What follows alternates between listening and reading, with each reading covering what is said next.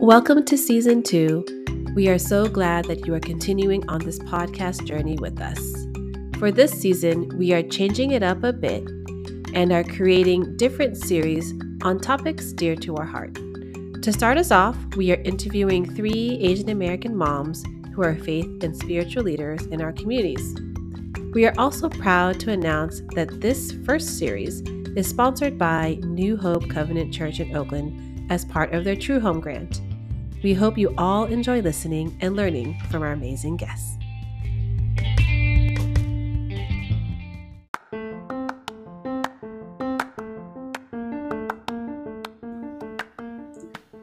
Hi, everybody. This is our third and final episode in our series talking to Asian American faith leaders. To close out the series, we interview Emily, a Taiwanese mom who talks about her journey of following her God led curiosities in life that brought her to the Bay Area and to serve as a Methodist pastor. Emily shares how she has come to see her leadership style as a mix of vulnerability, audacity, and being her authentic self. She also recounts ways she has subtly worked to increase awareness about issues of race and justice by inviting congregants to widen their perspectives. Throughout our conversation, Emily's sense of warmth, graciousness, and humility shines through and we appreciate how she really embodies her values of centering and prioritizing community, family, and being in relationship with one another. Thanks for listening.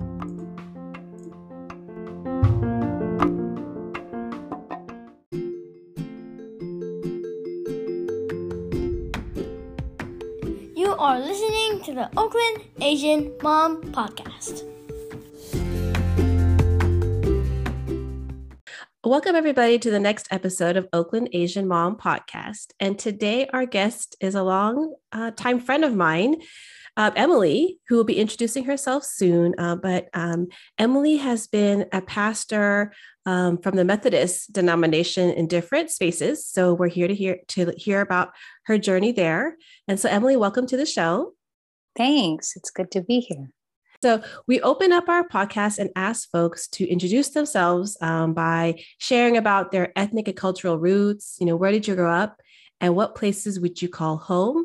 And then, in terms of your family, how would you describe your partner and kids in terms of their race and identity? Oh, Great question. You know, I, I, was, I, that's the only question that I was holding on to today as I was coming into this space, particularly, I think, because of the shooting that just happened yes. down in Orange County. And so um, I grew up in Taiwan. My father's Taiwanese and my mother um, was German American. But I grew up in Taiwan and, and came to the States um, after high school. And then I, I married a second gen Taiwanese American um, from the Bay Area. And so our kids identify as Taiwanese American also. And I, I, um, you know, it's just that interesting time of thinking about what is mm-hmm. Taiwanese and Taiwanese American identity um, juxtaposed with Chinese, Chinese American identity, and how do they, how are they in conversation? But Taiwan is definitely home. The Bay Area is home for the last 20 years. And um, there's also other pockets in the states that I've spent time that I have a connection to, like Chicago and Middle Pennsylvania. Um, mm-hmm. But I mm-hmm. don't know that mm-hmm. I'd call them home. Yeah. And I know that your mom is of German descent, yes? And part of the Mennonite community? Yeah. yeah. Yeah. We all know this information about each other for other reasons. But um, when we heard about that, um, you know, how has that influenced your identity? That's a interesting question. Well, so I think the biggest thing about my mom, well, lots of lots of influences. She passed last year, and so mm. I still have sort of a really tender spot, mm-hmm. and, and and I'm still processing. Well, what are the gifts that she brought to me? Certainly spirituality and faith, mm-hmm. but kind of in her grounding in the Mennonite tradition. I think um, pacifism and really a deep commitment to nonviolence and conversations about what that is and the other thing is, I think simplicity yeah. was another value that's highly held in the Mennonite community. Um, and then I, I think Mennonites more than other folks, at least as I was growing up, and then in my sort of formative years of college college faith formation um, really felt like mennonites were folks that were deeply committed to uh, living out sort of uh, the difficult words of Jesus and the way mm. of Jesus. Um, in a way, in a social community yeah. form that, that I hadn't seen before. Um, and so that that's another gift that I that I hold dear. Yeah. Emily, um, when did your mother's side immigrate to the United States from? Oh my goodness, that's a good question, sir. I don't. Mm-hmm. Um, so a lot of a lot of German um, folks and sort of like German Dutch folks came out of out of I think um, I don't know late 17 1800s ish. Um, but I that side I know much less about. Mm-hmm but it, it's like multiple generations. Yeah. Yeah. Mm-hmm. yeah. Yeah. Yeah, I've mentioned that you have held many pastoral roles, uh, being a pastoral leader in a church at Chinatown and then one in Alameda. And so, how has your identity, you know, just uh, piggybacking off that question, shape your journey into being a pastor? Yeah, um, and are you are you thinking um, most specifically about sort of Asian American Asian identity in terms of yeah that or any other parts of your of your identity that yeah. you want to bring forth? Yeah, so the, the way I came to the Bay Area was actually through a young adult program of the United Methodist Church. It was sort of my first foray into the United Methodist Church. It was called the Mission Intern Program where I spent 15 months in the Gaza Strip, Palestine, before being placed at in Alameda at Buena Vista United Methodist Church, a historically Japanese American mm-hmm. congregation. And I think it was really there at um, Buena Vista that I began to sense a pastoral call. And that coincided with a lot of processing, both about my own faith and who I was as a Christian, but also who I was as an American. Um, because having grown up outside of the US and then spending um, a lot of time continuously after college outside of the US also, I don't know, there was tension for me about like claiming the US. And then so mm-hmm. that Asian American part of the identity was sort of in flux and in formation. Um, and I, I, think Buena Vista really helped uh, clarify and discern and make clear for me this sense of Asian American identity wasn't just about the way I looked or where I came from, but there was actually a political identity that yeah. came with it that I that I related to a lot, having grown mm-hmm. up with a father who was very deeply involved in politics in Taiwan.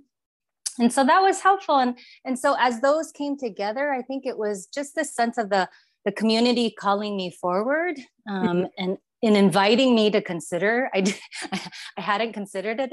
I come from education. I love education. I i really related to an educator's identity. Um, but feeling like there was something there. And so it was it, you know my whole pastoral journey really is like one step in mm-hmm. let's see what this is about then one step you know it's almost like just being present and showing up and allowing it to unfold and that's what took me then from Buena Vista to Chinatown and now to Twin Towers. And Emily, was yeah. your placement at Buena Vista coincidental or were they trying to place you as an Asian American woman in a historically Japanese American yeah, congregation? A great question. So um, the way it happened was they I had two very atypical placements. The first one in the Gaza Strip was atypical, according to them, right? Like, um, mm. and I was I was really interested in conflict resolution and peace types of work at that time, and did something totally different, right? I taught English, did grant writing, and just basically hang out, hung out. And when I came back, there was sort of a two month break where we were the whole intern class was invited to consider different placements. There were no other placements at local churches. They were all with NGOs and organizations and CBOs. But there was this one, and um, I was actually offered an internship at Asian Immigrant Women Advocates in Chinatown. Oh, AWA, yeah. Right? yeah. Um, and again, you know, usually they try to they try to kind of connect your your uh, international placement with your kind of home placement, right? And mine mm-hmm. were kind of like totally separate. Um, but were they were they thinking about that? It ended up that um, there was an intern that was finishing up her time at Buena Vista, and I was encouraged to call her and talk with her about her experience. Um, and I ended up just asking about that. and she began to tell me about uh, the pastor at the time, Michael Yoshii, and described him as like this amazing mentor. She was mm-hmm. not Asian Asian American herself. And I had never had a mentor in my life. I never even thought about having mentors in my life. But there's something about that that deeply resonated. And so, even though I think I was more interested in the work of AWA, I ended up just kind of yeah. taking this leap of faith into, uh, you know, like let's let's see what this mentorship is about, mm-hmm. right? Um, so, I mean, I, I think this goes back to this your previous question, like how did you end up a pastor in some ways, or how is that? And there's a phrase that some people use that um, uh, the the surest sign of God is that you'll end up where you never expected to go. Mm-hmm. And and I I relate to that because it literally is like, oh, uh, there's a hunch that pulled me forward. It wasn't like, oh, I have a life goal that's calling mm-hmm. me forward. It's like a hunch about a mentor. So I did this, a hunch about that, and and did that, and things just kind of unfolded from there. Mm-hmm. Well, what I understand from you know our past conversations is that being a pastor in the Methodist denomination, you're actually being sent for in certain maybe a certain finite number of years, right? I'm very used yeah. to that as a, a growing up Catholic. Um, we had past, we had, you know, priests or elite pastors who would be here for like seven years or that, you know. And so um, when you were placed in Oakland Chinatown and then again in, in Alameda, what were what were the hunches that you received? I mean, it's a little bit of like, okay, there's your assignment. But then on the other side, there must be some hunches or nudges. Yeah. And so, what was that like for you? Because um, that represented a lot of transitions. From yeah. I mean, it's still they're literally probably like less than five miles away. From what what, what we talked before before is the congregation could be could be more any more different, right? In terms of proximity, location, history. Yeah. So, can you just share any stories or anything of that time um, during those transitions? Yeah, you know, I mean, I, I think regardless of whether whether I, I am a pastor or became a pastor, I think there's always been this deep desire and longing to follow God and to sense that um, I am doing that. And I, I say those words with caution because I can't, I don't pretend to know what that actually means or looks like. And it always, I'm like one of those people that always feels like um, it's not, it's never clear but it's sort of like just take another step in mm, the direction mm-hmm. that you sense is being invited right? And so i i never i never get a clear sense of like the end goal but i do have usually a sense of the next step. Um, and so when i when i um, i had gone to seminary and intentionally got off the mdiv pastoral track right? Because i was like oh my gosh well who are these people? They seem crazy. I you know um, and so I, I really, you know, actually dug into the educational piece and looked at like the intersection of theology and education and all of that. But over time, kind of just being drawn further, further into the life of the church. And when I was called to move to Chinatown, it was only after one year of appointment in oh. pastorally at Buena mm-hmm. Vista. I'd been there eight years, but then one year. And it was following like turmoil because uh, Michael had a heart attack mm. that year. I got married, you know, like all this transition already. And then I got this call. And it just felt like very bad timing. And yet I sensed that, you know, there was something, um, having lived in the Middle East and, and been surrounded and sort of breathing uh, Islam and Islam being about submission, there's also something about like obedience. And, you know, mm-hmm. I, that's usually the more the Christian term, whereas in Islam, it's about submission that calls to me, right? And so when that call came, I was kind of like, well, um, I've never cried so much. I've never felt so sad. But it was this sense of like, let's see, let's see what yeah. it means and what will what will God do with my best attempt at being obedient and submitting um, to this sense of not and I, I again I I don't I'm not somebody that talks about God's will so much, but the movement of God, mm-hmm. right? Mm-hmm. And so the same thing happened nine years into my time at Chinatown. I wasn't ready to move. I didn't ask to move. um, and there was this call. Um, and, like a literal so the, phone call, right? Like a literal yes, phone a literal. Okay, yeah. you will believe. Um, and again, it's it's that sense of trusting that trusting that God is everywhere, mm-hmm. right? It's not mm-hmm. just here. And so, should I go somewhere else? It's not like God's going to leave me, um, and that I can I can still show up, and God will still show up. And so I I go with curiosity. I think is the best way of, of yeah. saying it. Even yeah. even in the grief, right? There's curiosity of how God will show up for me.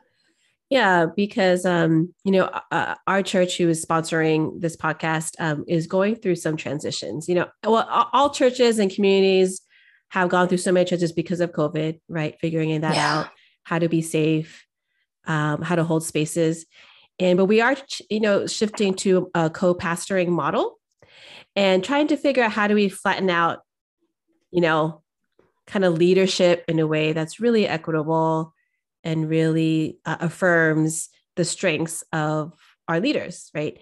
And so, in the many transitions you've been part of in these church congregations, are there any sort of lessons learned regarding self care or any bit of advice that you can share that was helpful for you or helpful for your fellow members during those times?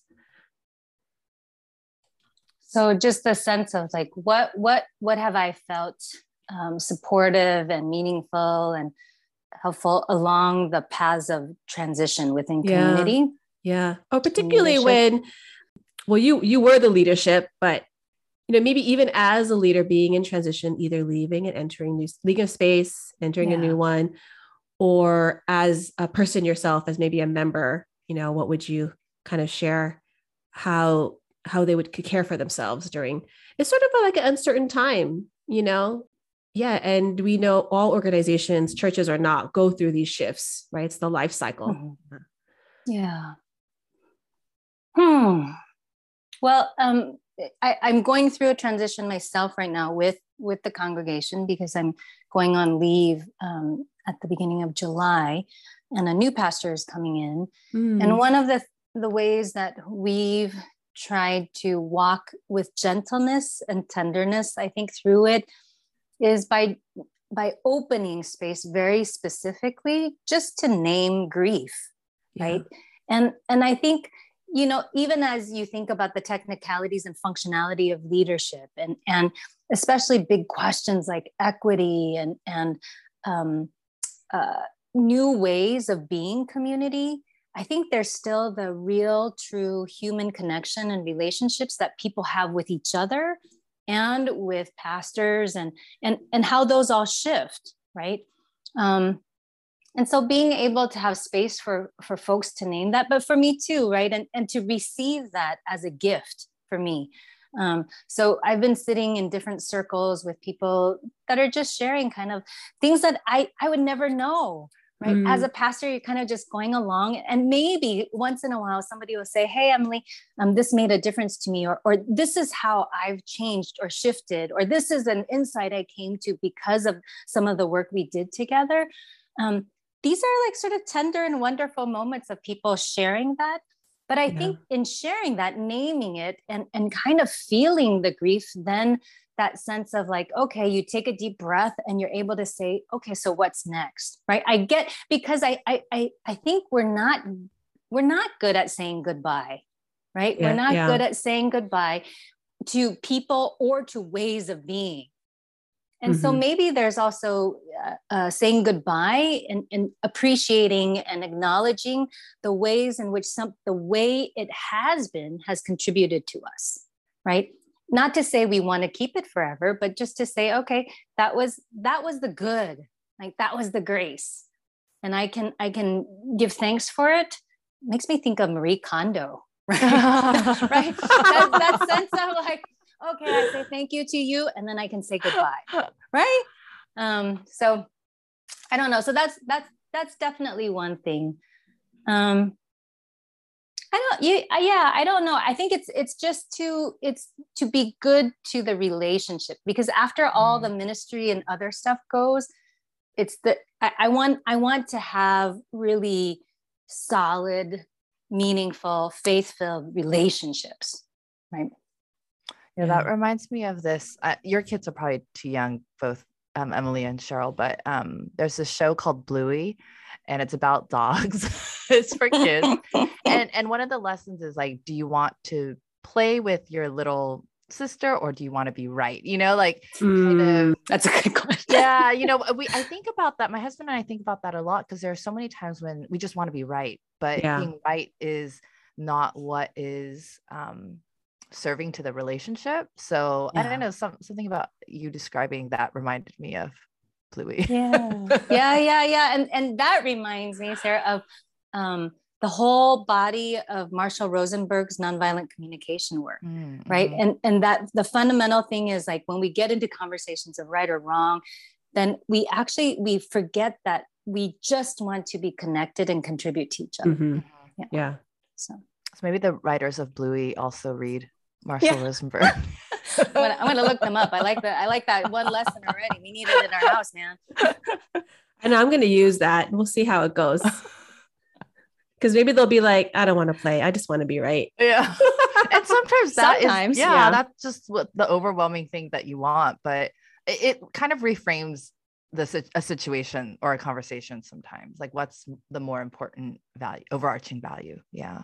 Yeah. I think it also can introduce humor, right? Because when you can say to whoever you're in kind of like conflict with that like i just want to be right here then it's like it becomes hilarious it's like oh my god i can't even believe i'm saying that right so. well if you said it that way because of your wonderful smile and your you know your you know um but i'm sure with different tones and different postures yeah. it would just increase the frustration no i hear that i hear that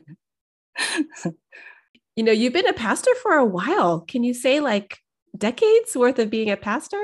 Yeah. Yeah. So if you look over your time, if you're doing a little like a mini reflection, um, have you know what are the joys? You've mentioned a little bit when people come up to you and say, "Hey, you know what? Um, because of this interaction or this something that you said led me to that." That I can imagine that could be a joyful thing. You know, what are the joys? What are the challenges? You know, more more and more recently, I'm thinking spaces at faith spaces or communities have been really re-examining, you know, their values of um, how do how are we acting as an anti-racist congregation? You know, how are we continuing to pursue racial and social justice? So, you have any tidbits around that too? Yeah. Well, um, I, I, I, suddenly I was taken back to one of the very first conversations that sort of un- unfolded at Buena Vista while I was there. Um, and it's because during sort of in the nine years that I was there, they brought back a conversation about uh, inclusion around LGBTQIA mm-hmm. um, uh, folks and, and kind of taking a stand in that way, right? Sort of if we think about inclusion as a whole, whether it's anti-racist, anti-colonial, um, and it was interesting because there was a moment where I was just so furious at the way the conversation was happening. And I was, you know, that moment where you're like, oh, I can't believe how some people are thinking about this and the things that come out, you know, that kind of thing. And I had a really great conversation with um, my partner, who we weren't married at that time. And he asked a really interesting question. And maybe it's a derivative of this idea do you want to be right or do you want to be connected? Because mm-hmm. he asked about like is the community more important or is the issue mm-hmm. and that was like a moment for me to like actually gasp and take it back because uh, um, i think that's a good question to keep in front of us as we think about the work that we do and I, I think at different times in Christian community, we're not really skillful actually at sorting that through and really holding like well is this issue really important to me and why? But it's always in community that those issues become important mm-hmm. right it's not just like me and myself and unconnected to other people. And so just thinking about that i think it's joyful when we have hard conversations and can come out on the other side um, sensing deeper connection right? That's one thing. And then i think it's also joyful to build skillfulness around around hard courageous conversations right? So people confronting themselves becoming more self-aware. Um, and and you know i the, the funny thing is somebody just said to me recently out of these circles of transition that we've been having oh emily it seems like a lot of your work is is the kind that is not um, you know like it, it's not the kind of work that you can write down like oh she met these 10 outcomes mm-hmm, right? Mm-hmm. and she was successful in doing this. But that there are these these very um, subtle cultural shifts that have been happening for example in a in a majority uh, white congregation that that i currently uh, pastor or that the tenor of the conversation has changed or the relationships have changed mm-hmm. so that we can have those conversations right? And sometimes i kind of get down on myself like what have i been doing these last four years? It's no you know like i have nothing to show for it. Um, and then again that sense of like but the joy has been in really trying to be um, authentically me faithful and loving um, mm-hmm. and love people into new places right? Mm-hmm. and and have people love me into new places too right? Um, so i think that's some of the joy. And and it's it's it's kind of also the joy of learning to be vulnerable and audacious all at the same time. Mm-hmm. um, and I, yeah, I don't know what what that is. I think i probably have to unpack that a little bit more. Um, but it's challenging because churches move slowly and especially these churches with longer history right? Yeah. people get into relationships and they they get comfortable. They have no interest in being uncomfortable.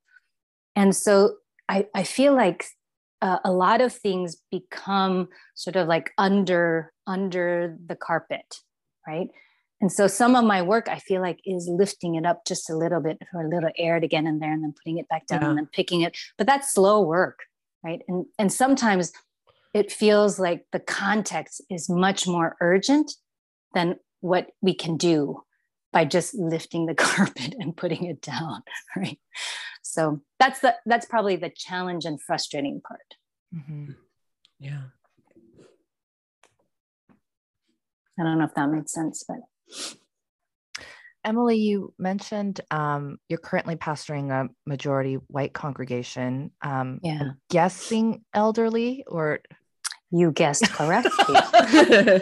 so, um, I mean, this is going a little bit off our our uh, our script, but can you share a little bit about you know introducing or growing you know anti-racist consciousness in that context, or um, you know decolonized faith, or just some practices that might you know uh, to me might be flourishing there i don't want to assume that it's not but um yeah i'm just wondering like what are some of the the things that you you've been grappling with um in terms of like those types of issues in your current church community? Yeah.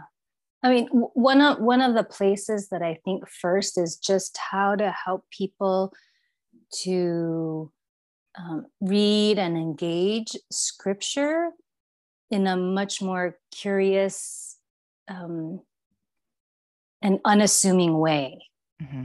right and and um, and and inviting people to consider that scripture has been read and understood and held dear by other people differently from them in radically different ways mm-hmm. right and so i feel like that's I, I would say, um, just in looking back, not conscientiously or consciously, but my style is probably much more in that that style of just like, hey, let me show up and do the kind of work that I do, and hope that people kind of um, begin to uh, feel nudged or shift or mm-hmm. invited into something different. And so there's there's sort of that, right? When we when we open scripture and we notice details that uh, you know maybe have never talked about I mean, this is these are scriptures that we go over and over and over. And it and so what does it mean when we read it in a new way um, that challenges our assumptions from before? Mm-hmm. Right. So that's one.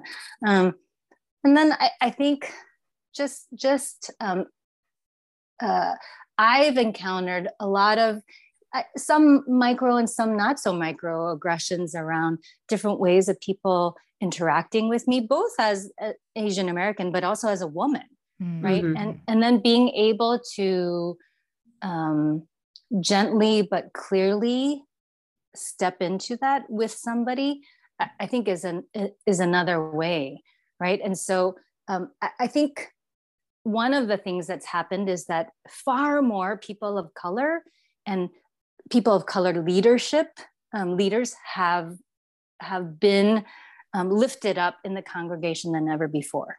Oh wow! Right? Yeah. And so, and you know, like I'm in the process as I'm leaving of really inviting the youngest person ever, and also um, a person of color to step into like the council chair position.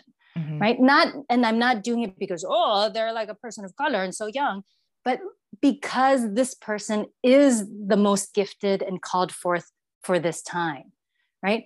And so i i even in doing that encounter resistance not always explicitly because of race or other reasons or ageism or whatever but it challenges the way and who we see as leaders within the mix mm-hmm. right? Yeah. And so um, when i came there might have been similar make makeup of like uh, the next uh, largest grouping is of Filipino families, right? Mm-hmm.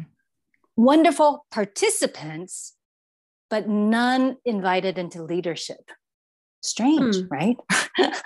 um, and so as I'm leaving, I, I, I feel like, oh, actually, that has entirely changed, right? So, uh, sort of, if we looked at the leadership map now, the makeup is very different um, than it was when mm-hmm. I stepped in. Thank you. Yeah. Well, maybe we should just also shift another gear and ask a little bit about how motherhood has impacted this journey.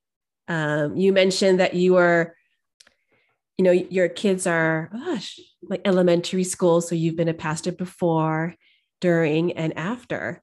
So, how has mothership, motherhood impacted your, either your personal faith life or your roles um, that you're a part of, or your leadership too? I should ask your leadership. Yeah, yeah. I, I I don't know if this was like the most insane and misguided uh, hope ever, but um, when it when when we were talking about having kids. Uh, I think there was a part of me that was like, oh, having kids will really disrupt and call into question my tendencies to be a workaholic. Oh, right. wow, and yeah. and so that'll be great. Like having kids will be obvious because I want to make different choices than perhaps one or the other my parents have made, and I will all you know, um, and that I would say that's been an interesting uh, unfolding as we've gone because I I feel like um, motherhood has both uh, depleted my capacity mm. and stretched it out infinitely, right? Like this mm-hmm. strange contracting and expansion that has happened. And so um, that's one one thought that I would have, and just in terms of leadership. But I also I I I feel like it's also helped me and pushed me to be much more clear about boundaries, mm-hmm. Um, mm-hmm. and to to want to live into the truth that my family is the most important to me yeah. right even yeah. above the work that i do in in the community that there is something that i value so that that tension or dissonance that can come up sometimes when my my family calls that into question like i don't you know like if they feel like too many meetings in the week right at night or whatever else is um the other in, in terms of personal impact i think um, we went on quite a journey uh, in order to have kids. And so that whole unfolding around fertility and infertility and faith and how do we how do we invite god into that process and be with be present to god and the mm-hmm. possibility of life and what does it mean? Um i i don't know. I probably should do more more thinking and work around that too. I, I think what it just reminds me of is uh, because of how difficult it was uh, for us to get pregnant and the way that um, the kids came to us, I have twins, that if I can, in different moments, right, as, as much as they're driving me crazy and I blame them for all my white hair, um, it's, it's almost this sense of like, if I can just take a step back and being like, oh my God, they are literally God's gift to us. Mm-hmm. Right. Then it's yeah. this moment of like, wonder and gratitude and reverence that then regrounds me and like okay this is what i'm about they're what i'm about right um so I, I think that that has something to do with faith doesn't it you tell me well Emily, if you weren't working as a pastor, yeah, what, exactly. what Bad pastor? what do you imagine yourself doing professionally if if oh you know goodness. different doors had opened for you? Yeah, that's that's an interesting question, and it's especially interesting now as I kind of come into this time of leave. Um, I I I want to sit with that not too quickly. Uh, recently, somebody introduced me to um, I, am missing her name, but she she's like a pastor out of Atlanta that has the NAP ministry. Oh yeah, yeah. Okay, I've, so I've heard of that. I haven't, mm-hmm. I haven't read too much, but one of the things that um, a colleague was sharing with me was just this idea that within within rest dreams arrive mm-hmm, right and so mm-hmm. I, I feel like i'm kind of been in the slog and like okay taking care of my dad who's dementia being a mom to my kids being a partner being a pastor. And it's almost that sense of like oh the possibility that life holds and what god might call out of that hasn't isn't clear right now Mm-hmm. Um, so I, I, think anything that would just allow me to be with people, this is so lame, right? But be with people and and uh, be in the work around building authentic community and community that is about healing and wholeness and transformation. You know, I, I would be willing to kind of try try my hand out. I, I don't pretend to have a lot of skill, but I, I think I can be present with people, right? So I dream of going back to the classroom once in a while, or becoming yeah. a barista, making coffee, or owning a bookstore. Oh, that'd be good. All those things could be possible.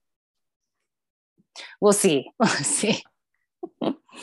and there's always space at the podcasting chair here with us if you want to be another interviewer.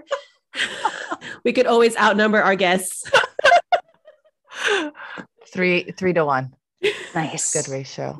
I'll take that into consideration. Thanks so much. I actually think you'd be a great podcaster. Yes. Yeah.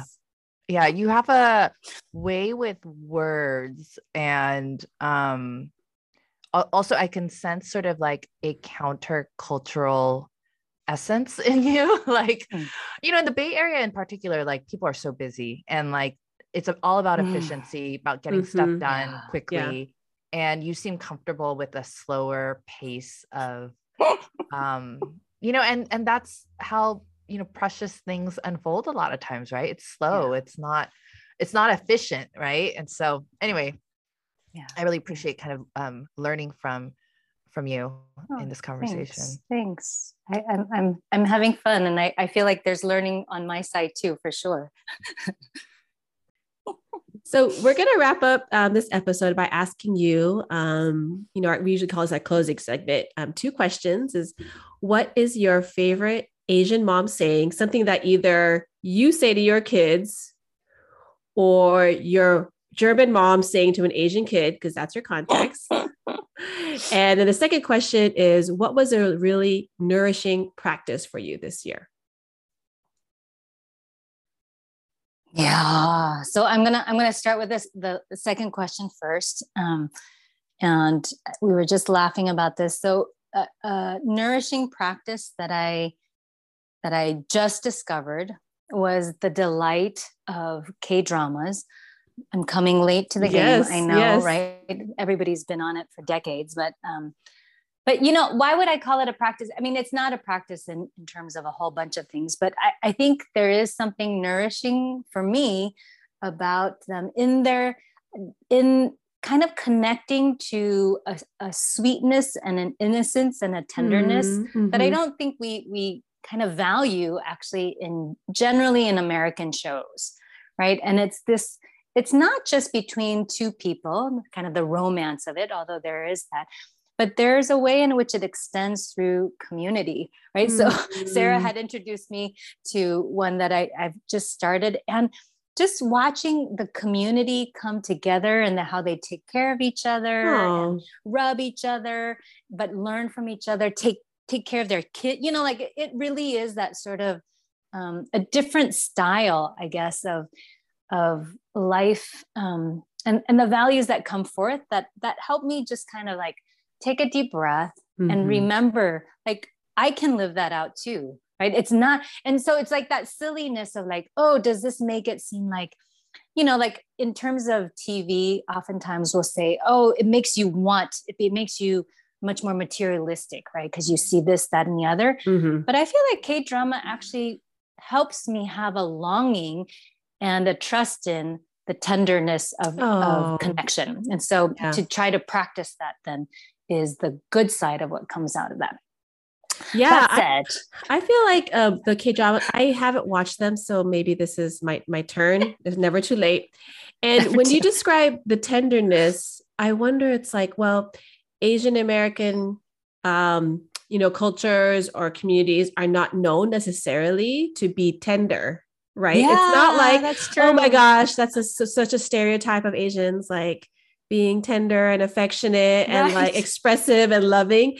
Right. But maybe, like you said, the K dramas will somehow or are beginning to kind of make its impact and mm. kind of hmm. becoming part of the psyche mm-hmm. of what you know, like mm-hmm, saying, "Oh yeah, mm-hmm. it's okay to express this, or it's okay." Because I think right. you mentioned that you watch it with your partner. Yeah, I do most of the time, except I've plowed ahead on this last one. um, it is true. So we watch it together yeah and and there's there's a lot of where i feel like the humor is i don't know it's not just about tenderness there's also a reconnecting to what feels like innocence mm, right mm-hmm. and so that sense of like oh relationships actually can build without like all of the physicality necessarily that people seem to rush into and that mm-hmm. like consummate it so quickly in yeah. much more you know like western style things but there's sort of that the watching friendships develop oh, yeah. or watching you know like friendships that turn into that um yeah there i know maybe i just gotta watch it. I just got no it's really sweet. And so what's a what's a what's an asian mom saying? Um i i think i i stole this from a book. I have really enjoyed reading books with kids, like discovering mm, kids' yeah, books. I yeah. think over maybe that's a spiritual practice too. Um, there's so there's so many good messages, right, in kids' yeah. books that I feel like adults need too. But one of them is like it. I think it's called going on a bear hunt, and so we say it a lot at home. Uh, you can't go over it. You can't go under it. You can't go around it. You got to go through it. You got to go through it. And um, it's my it's my encouragement for our kids to not like when fear comes up or when big feelings mm-hmm. come up to not swat them away or not to act out of them but to kind of like take a deep breath and then go through it right yeah walk continue to take the person's hand and walk through it or or it could be them like they really want to stand in front of the whole school assembly and do mm. something but they're so scared uh, um, I know. can they go through it yeah. instead of like not doing it which is what i chose to do as a kid right um, maybe part two so, would be um going through it together with yeah, like community, no, you know, because there is some of this like um safety in numbers when you get to do it with a absolutely. friend or whatever. Yeah. Yeah, yeah, yeah. I love it. Yeah. And that's true. That happens in the book too. Oh, it does. Okay. That's a good point. That's a good point. Like Since that. we've been talking about community and being connected. Yeah, today. Absolutely. Well, thank you so much for joining us. Gosh, we really appreciate your time and then your energy and you. all your wisdom that you're sharing with us today. Not at all. Pleasure.